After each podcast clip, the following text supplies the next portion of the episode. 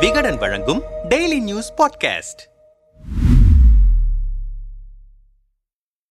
வருமானத்திற்கு அதிகமாக சொத்து சேர்த்த வழக்கில் அமைச்சர் பொன்முடி மற்றும் அவரின் மனைவி ஆகியோர் விடுதலை செய்யப்பட்டதை எதிர்த்து லஞ்ச ஒழிப்புத்துறை தாக்கல் செய்த மேல்முறையீடு வழக்கில் சென்னை உயர்நீதிமன்றம் இன்று காலை தீர்ப்பளித்துள்ளது. பொன்முடி வழக்கின் பின்னணி கடந்த இரண்டாயிரத்து ஆறாம் ஆண்டு முதல் இரண்டாயிரத்து பதினோராம் ஆண்டு வரையிலான திமுக ஆட்சி காலத்தில் உயர்கல்வித்துறை அமைச்சராகவும் கனிம வளத்துறை அமைச்சராகவும் பதவி வகித்த அமைச்சர் பொன்முடி வருமானத்திற்கு அதிகமாக ஒரு கோடியே எழுபத்தி ஐந்து லட்சம் ரூபாய் அளவிற்கு சொத்துக்கள் சேர்த்ததாக லஞ்ச லஞ்ச ஒழிப்புத்துறை தரப்பில் வழக்கு பதிவு செய்யப்பட்டது.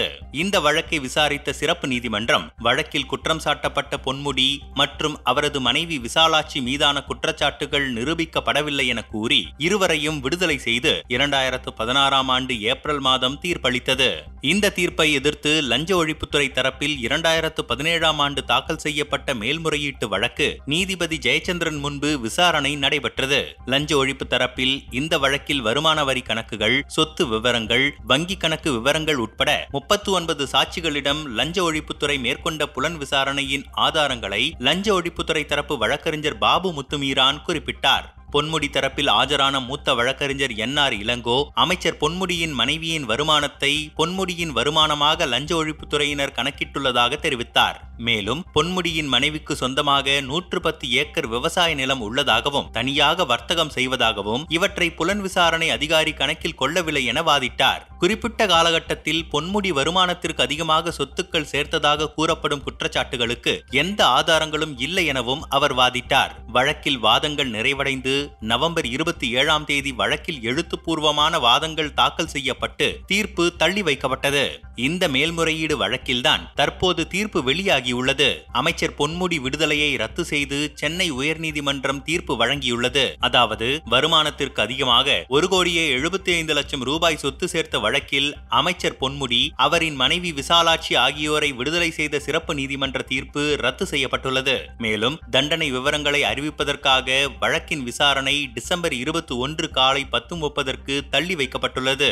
அன்றைய தினம் பொன்முடி விசாலாட்சி ஆகியோர் நேரில் அல்லது காணொலி மூலமாக ஆஜராக நீதிபதி ஜி. ஜெயச்சந்திரன் உத்தரவு பிறப்பித்துள்ளார். மேலும் அறுபத்து நான்கு புள்ளி தொன்னூறு சதவிகிதம் வருமானத்திற்கு அதிகமாக சொத்து சேர்த்தது நிரூபணம் ஆகியுள்ளதாகவும் நீதிமன்றம் தெரிவித்துள்ளது. இதனிடையே மக்கள் பிரதிநிதித்துவ சட்டப்படி ஊழல் வழக்கில் குற்றவாளி என்பது நிரூபணம் ஆனாலே அவரது பதவி பறிபோகும் என்றும் இருபத்தி ஓராம் தேதி தண்டனை விவரங்கள் அடங்கிய தீர்ப்பு நகல் வெளியான பிறகே அதற்கான நடைமுறை தொடங்கும் என்ற தகவல் வெளியானது. இதுகுறித்து வழக்கறிஞர் ஜான் சத்யன் மக்கள் பிரதிநிதித்துவ சட்டம் எட்டாவது பிரிவின்படி எட்டின் கீழ் ஒன்று ஊழல் தடுப்பு சட்டம் இரு பிரிவினருக்கு இடையே விரோதத்தை உருவாக்குவது லஞ்சம் வாங்குவது பாலியல் வன்கொடுமை பெண்கள் பெண்களுக்கு எதிரான குற்றங்கள் தீண்டாமையை பின்பற்றுவது தடை செய்யப்பட்ட பொருட்களை ஏற்றுமதி செய்வது சட்டவிரோத நடவடிக்கைகள் தடுப்புச் சட்டம் தேசிய கொடி மற்றும் தேசிய கீதத்தை அவமதிப்பது போதைப் பொருள் தடுப்புச் சட்டம் பயங்கரவாத தடுப்புச் சட்டம் இத்தகைய சட்ட பிரிவுகளின் கீழ் குற்றவாளி என்பது நிரூபணம் ஆனாலே அவர் இயல்பாகவே தன் பதவியை இழக்கிறார்.